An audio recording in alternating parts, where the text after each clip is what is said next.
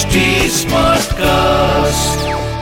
आप सुन रहे हैं एच डी स्मार्ट कास्ट और ये है fever F production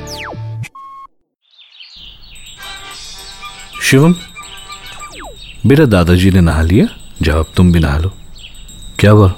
Hey where are you lost dad ये दादाजी ने गले में धागा क्यों डाला हुआ है?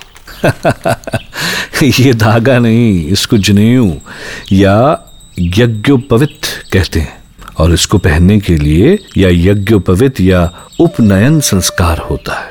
उपनयन संस्कार से ही बच्चे की विद्या शुरू होती है।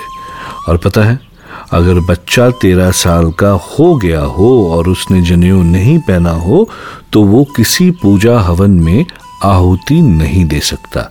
पर ये तो धागा है ना? हाँ जनेऊ कॉटन के तीन धागों से मिलकर बनता है। पर पता है, उसका मतलब क्या होता है? त्रिदेव मतलब ब्रह्मा, विष्णु और महेश। और ये तीन धागे, तीन ऋण देव ऋण पितृ ऋण और ऋषि ऋण और तीन गुण, सत्व, तम और रज के सिंबल है। वन मोर थिंग जनेऊ में पाँच गांठें लगाई जाती हैं, जिसका मतलब है ब्रह्म, धर्म, अर्थ, काम और मोक्ष।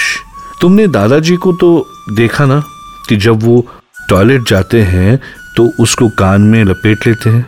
इससे पेट की और यूरिन प्रॉब्लम्स नहीं होती और ब्लड प्रेशर कंट्रोल में रहता है। एंड हार्ट प्रॉब्लम्स के लिए तो ये बहुत काम का होता है। और जनेऊ से हमारे कान की उसी नस पर प्रेशर पड़ता है जो सेंसेस को जगाती है।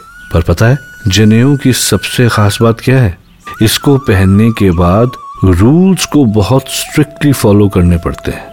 मन में अच्छे और पॉजिटिव थॉट्स रखने होते हैं। हमेशा क्लीन और ऑनेस्ट रहना होता है। आप सुन रहे हैं एच डी स्मार्ट कास्ट और ये था fever FM production H smart Smartcast.